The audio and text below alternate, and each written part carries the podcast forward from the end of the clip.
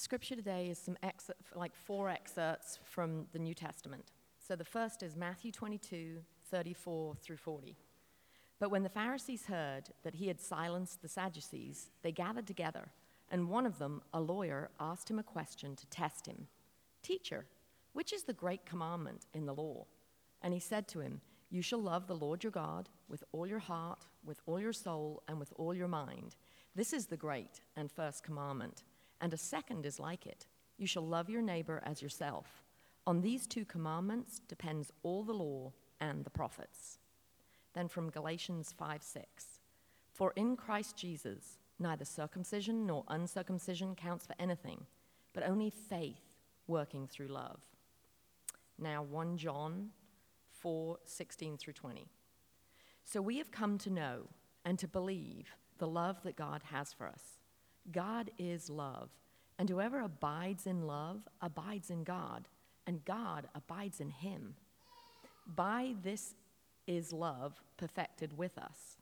I got to read that again. Hang on. By this is love perfected with us, so that we may have confidence for the day of judgment. Because as he is, so also are we in this world. There is no fear in love, but perfect love casts out fear. For fear has to do with punishment, and whoever fears has not been perfected in love. We love because he first loved us. If anyone says, I love God, and hates his brother, he is a liar. For he who does not love his brother, whom he has seen, cannot love God, whom he has not seen. And then lastly, John 15, 9 through 13. As the Father has loved me, so have I loved you. Abide in my love. If you keep my commandments, you will abide in my love just as I have kept my Father's commandments and abide in his love. These things I have spoken to you, that my joy may be in you, and that your joy may be full.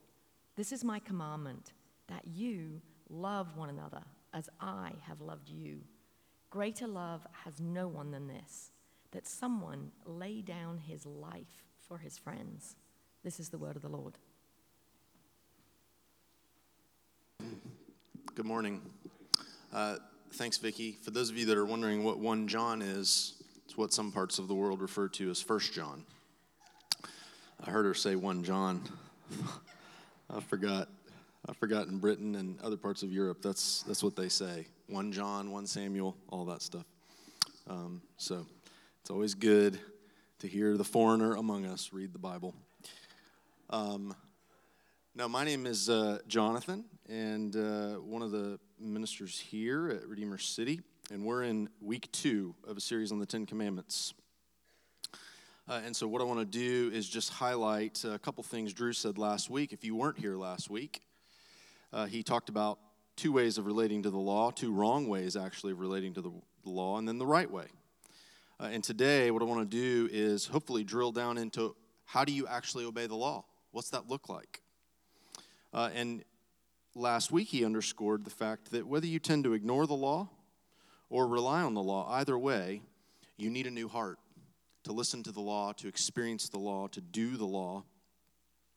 Uh, and, and, and whether you tend to not take God's commands very seriously or you tend to rely on God's commands to make yourself feel better or make yourself acceptable to Him, the point is both people, both types of people, need to be undone by the law.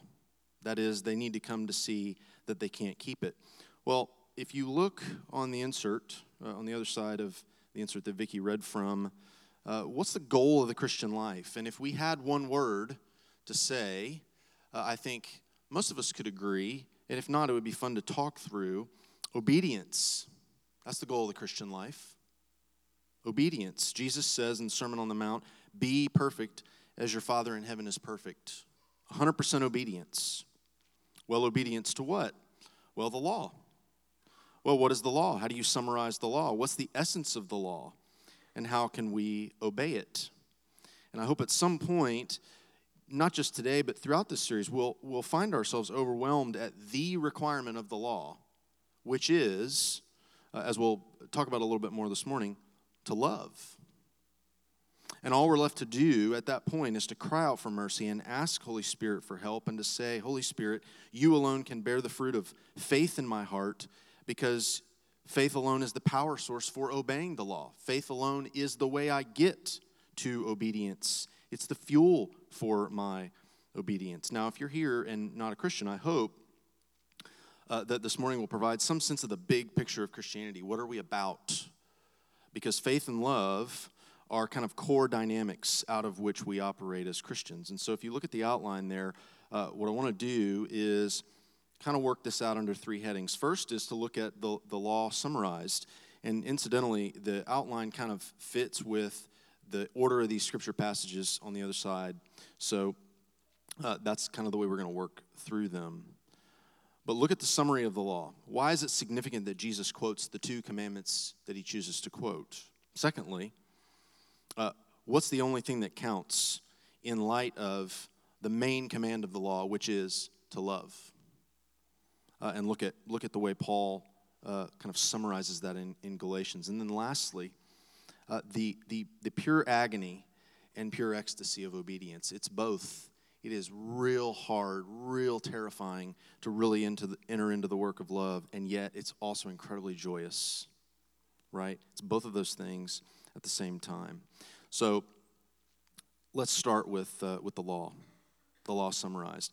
So if you look there in Matthew uh, 22, the Pharisees are bound and determined not to get trapped by Jesus because Matthew says, when the Pharisees saw that he had literally in the Greek muzzled the, the Sadducees, who had come to him trying to trip him up about a question regarding the resurrection, and he did a mic drop with them, told them something, dropped the mic, walked away. Uh, when the Pharisees saw that, they were determined to trap him. And so they take the law, which for the Jews consisted of some 613 separate, specific commands, and they ask him to pick the most important one. So everybody's wondering, which commandment is the most important of all, Jesus? That's how Mark in the Gospel of Mark records the question. And you'd expect Jesus to pick at least one of the what? Ten Commandments. I mean, it's a nice summary. There's only 10.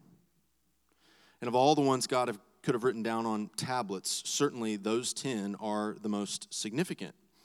Well, look at verse 40, the last verse of Matthew, uh, that passage in Matthew 22. Jesus says, On these two commandments depend all the law and the prophets. So, none of the law or the prophets, for the Jews, the entire Bible, none of the entire Bible works or makes any sense apart from these two commandments. Everything depends on getting these two commandments right. Well, why is that? Because these two commandments are the ten. The first tablet, love for God. Do not have any other gods before me. Don't make a graven image. Don't take the name of the Lord in vain. Remember the Sabbath day. The second tablet is love for neighbor. Uh, honor your father and your mother. Don't steal. Don't commit adultery. Don't murder. I'm not saying them in order, forgive me. Don't bear false witness. Don't covet.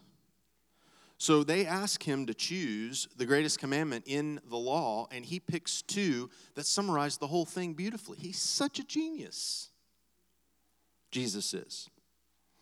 Uh, older translations say this in verse 40. They say, On these two commandments hang all the law and the prophets. As if to say, like a door hangs on its hinges, everything in the law depends on and flows from these two, or nothing will work. And so we're still on the big picture today before we begin to get into the actual commandments over the next few weeks. So some of you are thinking, are we ever going to actually read from the Ten Commandments? We read them earlier. This is God's playground.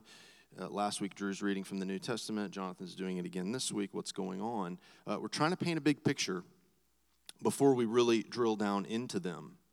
Uh, because it'd be easy to go after them first, but not paint this big picture. And the key is one word both commandments that Jesus uses begin with what three words? You shall love. Jesus is saying that it is only when we love that we can truly obey the law, and that without love, we don't really understand what the commandments mean in the first place.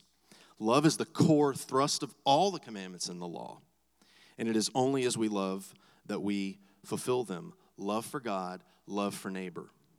Those are the 10. And the basis of our love for God, which is where we've got to start, of course, is God's love for us because that's presumed, that's assumed, that's the basis or the foundation that Moses is working from when he says what Jesus quotes in Deuteronomy chapter 6. We don't begin with our love, do we? If you do, you're in big trouble because your love is flawed. Your love's terrible. It's awful. Just ask somebody who, you, who you're trying to love. Ask somebody near you, close to you, in your family.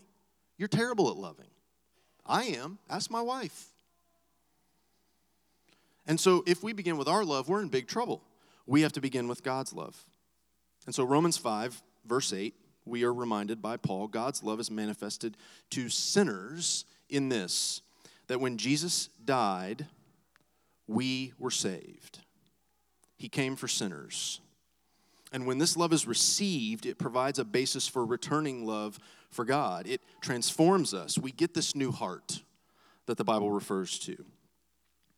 But not only that, if we're going to start with God's love, we've got to describe God's love. What does God's love look like? Well, it's not vague love. This isn't some sort of nebulous idea or theory or thing that we're talking about. It's very concrete, it's very specific.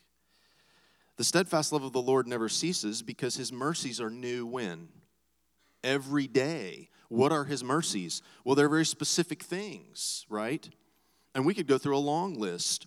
We experience his love every day from the breath in our lungs to the food on our table to a million other actual, real, tangible things that prove to us God is for us and is loving us. So we know what it means to love God only because of God's love for us through the law and the prophets. That's what Jesus is trying to get them to see. And this love can be dreadful and it can be even hard because, get this, because to be loved by God is to be forced to know ourselves truthfully. God loves us in spite of knowing us truthfully. That is what? We're sinners. And when you get to know someone, whether it's in marriage or a close friendship, the closer you get to them, what is the danger in getting really close to other people? You really get to know them. And when you really get to know them, you really get to know them. that they're pretty broken, as are you. But the wonderful truth is, God loves in spite of knowing that. That I'm a sinner, that I'm a rebel, that I'd refuse him if he had not loved me first. What is the most famous, arguably, verse in all the Bible? God so loved, he was so in love with the world that he gave. He gave Jesus for sinners. And as Paul said last week, or as we read last week, I'm crucified with Christ. And now, in light of that, the life I live in the flesh, I live by what? By faith. I got to live by faith. But I live by faith in light of the one who loved me and gave himself for me. So the sermon is really about, or really does become about, believing God's love on the one hand, that is faith, and then expressing God's love, that is love, because that is exactly where the battle for obedience to the law is won or lost. His law is love. So look at the short verse, the second thing, uh, uh, second verse there on your insert from Galatians 5, verse 6. Paul says, it's not ignoring the law or relying on the law. The only thing that counts, and what he says in Greek here is uh, the only thing that's profitable, the only thing that matters, the only thing that's worth anything. That's literally what he's, uh, the, the, the sense there is faith working through love. So, what Paul does is he summarizes the two great commandments, the two tables of the Ten Commandments, with the words faith and love. Jesus doesn't do that, but uh, in essence, that's what Paul is doing, in line with or in keeping with what Jesus has done with uh, the Pharisees back in Matthew 22. Remember, Galatians is written to a church that had lost the gospel. They had it added a requirement. You could only be saved if you were circumcised. And Paul is arguing against that the entire letter. In fact, he's, he's hopping mad the entire letter at this church for losing the gospel. And in 5 6, chapter 5, verse 6, Paul is saying that neither circumcision nor uncircumcision have any religious significance. In fact, they're not even relevant to the conversation. And you got to understand for the Galatians and for the people, the, the, the Jewish uh, believers who were in the church and who had really messed them up, to hear him say that would have been shocking. It does not matter if you've been circumcised, Paul says. It does not matter if you've been uncircumcised. Because either way, either party, either group was trying to work toward building a self righteousness. Well, you know, I'm not circumcised, so certainly he's not talking to me. And the circumcised would say, Well, I'm not uncircumcised. I've been circumcised. I've kept the law. And Paul says, Neither one of you are right. Life is a matter of two things faith and love. And so, this is really where I want to land and try to work through uh, slowly with you. I'll go ahead and clue you in. It's the longest point of the three. Uh, because I would argue it's, it's, it's, the most important one, and it's the piece where we really do kind of work out on the pavement of life um, what it means to be a Christian. And if, if I could say, the DNA of Redeemer is to equip, enable, empower, train up people, disciples, who are living out this dynamic every day in all their relationships. That's really the, the, the, dream.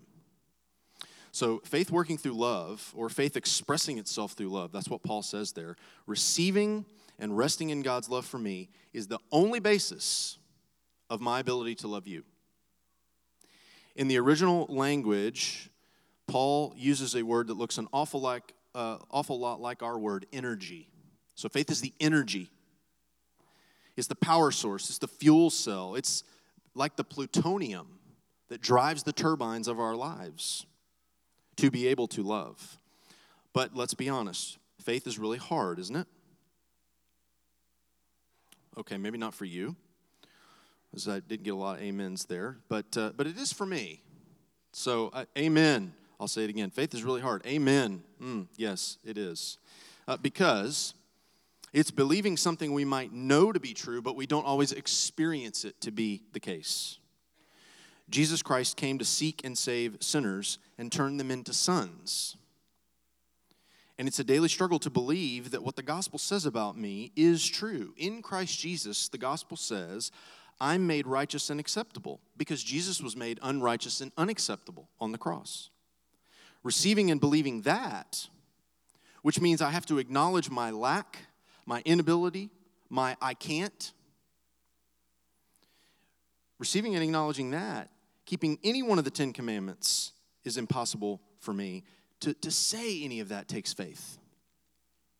Faith like that is a believing that owns up to the fact that my flesh is very real, my failures are very constant, they're in my face, my self concern is gross, all of that. And then what I do is I begin to disown that as I turn to lay hold of Christ.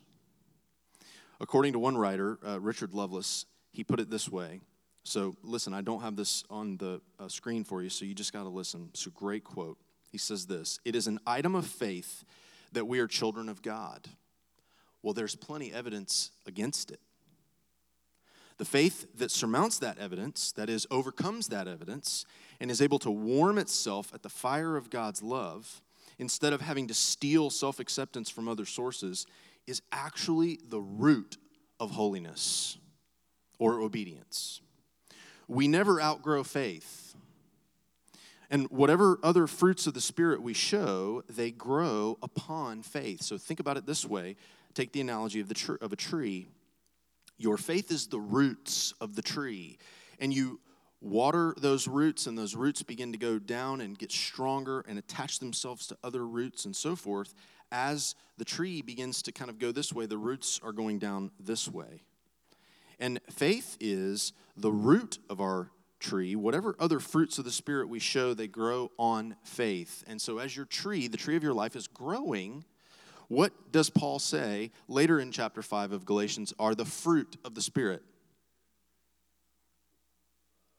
Thank you. That's the first one. There's no coincidence there. Love, joy, peace, patience, kindness, and the like. But those things are growing, those fruits are growing off the branches of a tree that's rooted in faith. And see, you got to have both. Because here's what happens if I have faith but no love, then I'm constantly, even obsessively focused on the work of Jesus, but only for who? Me. I, I keep looking inward to deal with sin, not a bad thing. But why do I do that? Well, I do that in order to know God's love for me better. The problem is, it can become very self focused, and I turn into what we call a gospel narcissist, which sounds like an oxymoron, right? sounds like a contradiction, but it's true. A tragic example of that, actually, in thinking on a, a, current event or something recent, seems to be the young man in California who attacked the synagogue. It seems like he was very aware of Jesus' work for him even based on some things that he wrote. And he knew a lot of doctrines of the faith. But it sounds like he knew the vertical dimension of faith very well, but not the horizontal, right? He didn't apply it horizontally. In fact, the human heart is so corrupt and hardwired for deception through boasting and showing off that without love, I can make my faith look and sound any way I want. And that's scary. That's what happens if, it's if you try to do faith without love. And it's why Paul says, and we just read it recently in 1 Corinthians, you can have faith that moves mountains. But if you don't have love, what's Paul say about faith that can move mountains? Worthless. On the flip side, if I have love but no faith, I do the right thing, but only because I think it wins me points with God. By the way, Jesus' points are not real. It's a joke. Those of you that don't know me very well, you may have heard me say that in the past about Jesus points. Ha ha ha. It is kind of a funny joke, but they're not real. You can't earn points with him. Okay? And if I have love but no faith, I'll do the right thing, but only because I think it wins me those points. I'll emphasize tolerance, acceptance, peace, love, harmony. There's no talk of sin or brokenness. It's really hollow. And if I have love but no faith, I tend to be a person who will give advice to people, but there's always a paternalistic feel to my interactions. I'm just dispensing advice. Let me just tell you how to do things or how to live your life. I know what's wrong with you.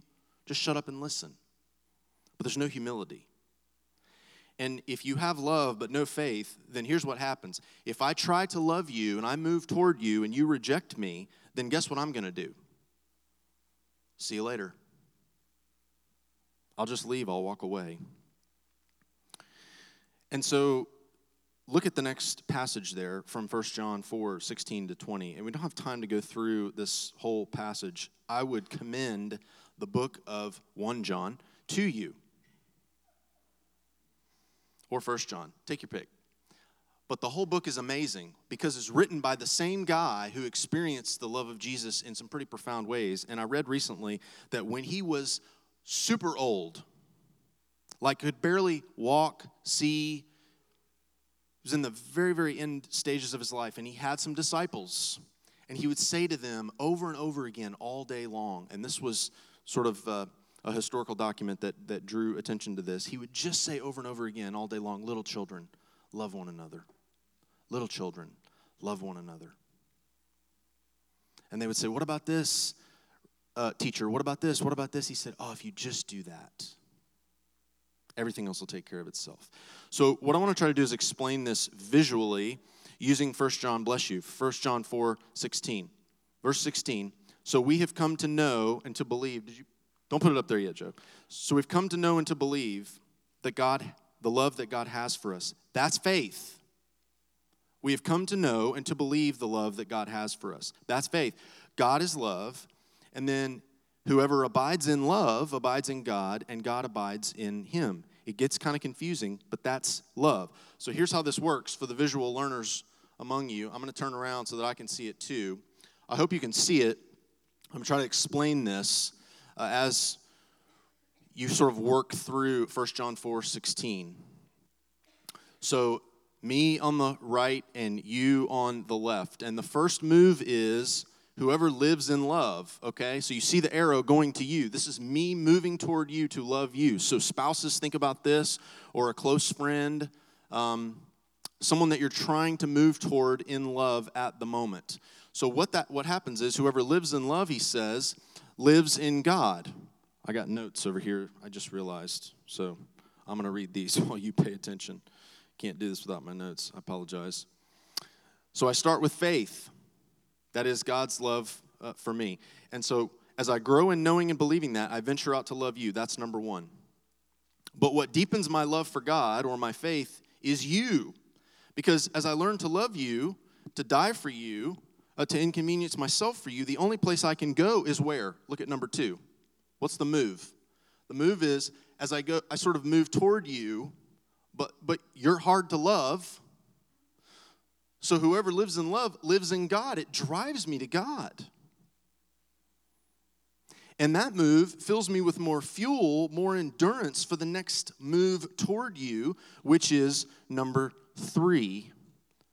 I need Jesus in me to love you. So whoever lives in love lives in God, and now God in him.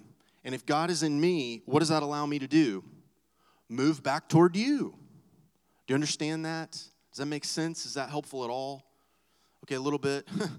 I mean, it, it's, it's, it's somewhat obscure, um, but, but sometimes you find that visual things uh, can help with some of these verses in the Bible that just seem to say the same thing 20 different ways.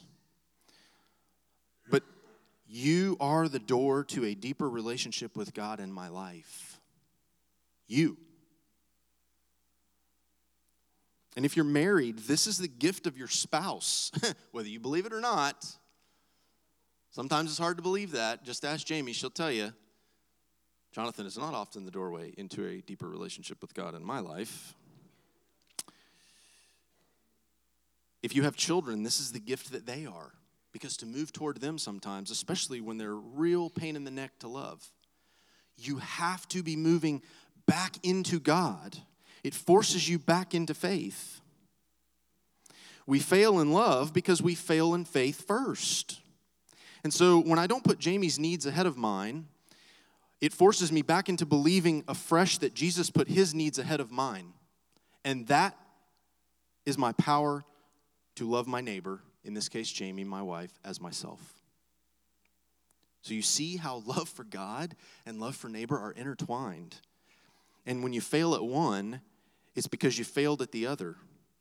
And you gotta you gotta work through both of them kind of at the same time. And by the way, this circle, you and I do a thousand times a day. The question is, when we do number one, do we revert back basically the other direction to ourselves, or does it force us back to God? Does it force us up into God? And oftentimes, instead of forcing us back up into God, we, we just go internal and then we become self absorbed and then we just think, well, gosh, they're terrible. Well, how could they say no to that? Well, why don't they want to do that with me? Well, why does she not agree with me about that way to spend our money?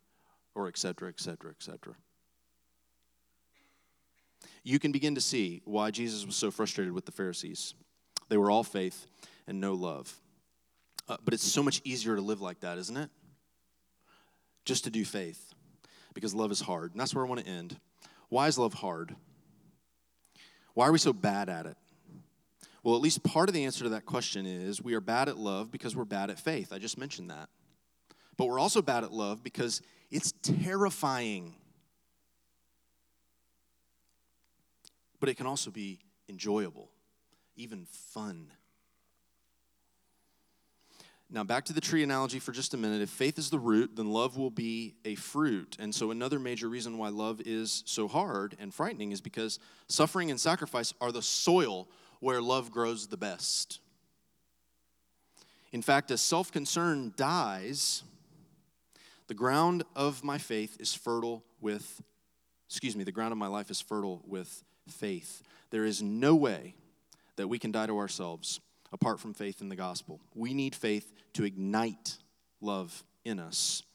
And listen, where there's less of me, there's more of Jesus for me and in me. And then here's the best part through me toward you. Now, the last passage is John 15. So if you look there on your uh, worship folder insert, John 15, I'm not going to read uh, the whole passage But he says, If you keep my commands, you will abide in my love, just as what? Just as I have done. I've kept my dad's commands, I abide in my dad's love. And then he says, I've told you all this so that you will be full of what? Joy. So it can be fun to love. It can be enjoyable to love. I looked up the definition of fun, and one way to define it is something you enjoy. So sometimes people pick on me for using the word fun. Christianity is supposed to be fun. We should be having fun doing pastoral ministry. You're not having fun being pastored by somebody who's not having fun, etc., etc. Somebody like, it's not all about fun. Well, there seems to be a connection with joy and obedience. There really does.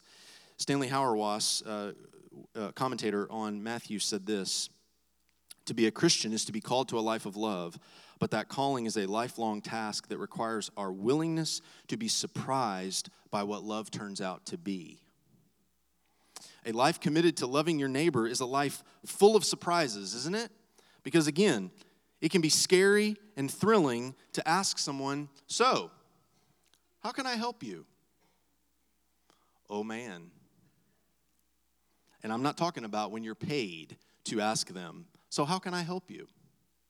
I'm talking about a person you know is a train wreck or their life is a train wreck or there's lots of struggles that you're about to enter into and you ask those questions you ask that, that question how can i help you? Buckle your seatbelt. So it's scary but it's thrilling. And jesus says the pain of laying down your life for someone else is pure joy because he says, Love each other as I've loved you. How did he love us? He became sin so we could become righteous. He gave up his status in heaven so we could be included at the table. He disappeared in his life so many times so that other people could emerge and get lifted up and honored. He says, Love one another like that. And so it's terrifying to disappear. It's terrifying to lose or to not be in control, but it's there. It's there abiding in his love that we find this fullness of joy, the joy of obedience to his commands, the joy of keeping the law, because, after all, playgrounds are fun. And so I would commend to you uh, to think through, to meditate on uh, some of these passages uh, that we have together. And as we begin to drill down into the commandments over the next few weeks, remember, remind yourself again and again it's faith in God that fuels, or yeah, it's faith in God that fuels my love for you. It's receiving God's love for me that sources my love for you. And when you failed in love, because you're going to fail in love over and over again, go back to Him. Go back to Him. Go back to Him over and over and over again. Let's pray. Lord Jesus, please make your love more real to us, that, me, that we might receive it and rest in it, and that it would produce and bear great fruit of love and joy and peace and patience and kindness. Because we all know when we've met people and we know people we know people in this room that radiate those things love, joy, peace, patience, kind, and we want to be around them. And we, we all know that there's something beautiful and lovely about that way of living. Would you make us like that? Fill us with faith anew that we might love you with all of our heart, soul, mind, and strength. And as we do, it would produce a love for our neighbor, and that you would be glorified and honored as a result. We pray in Jesus' name. Amen. So, if your faith is in Christ, uh, receive these words. May they be one final shot, sort of injection of faith into you as you go uh, to enter into whatever work of love He's calling you to. Rest assured, it will be difficult, sometimes scary, but know there's lots of joy and thrill on the other side of it, too. okay? So receive these words. May the Lord bless you and keep you. May the Lord make his face to shine upon you and be gracious to you. May the Lord turn his face toward you, give you his peace, both now and forevermore. Amen. Go in his peace.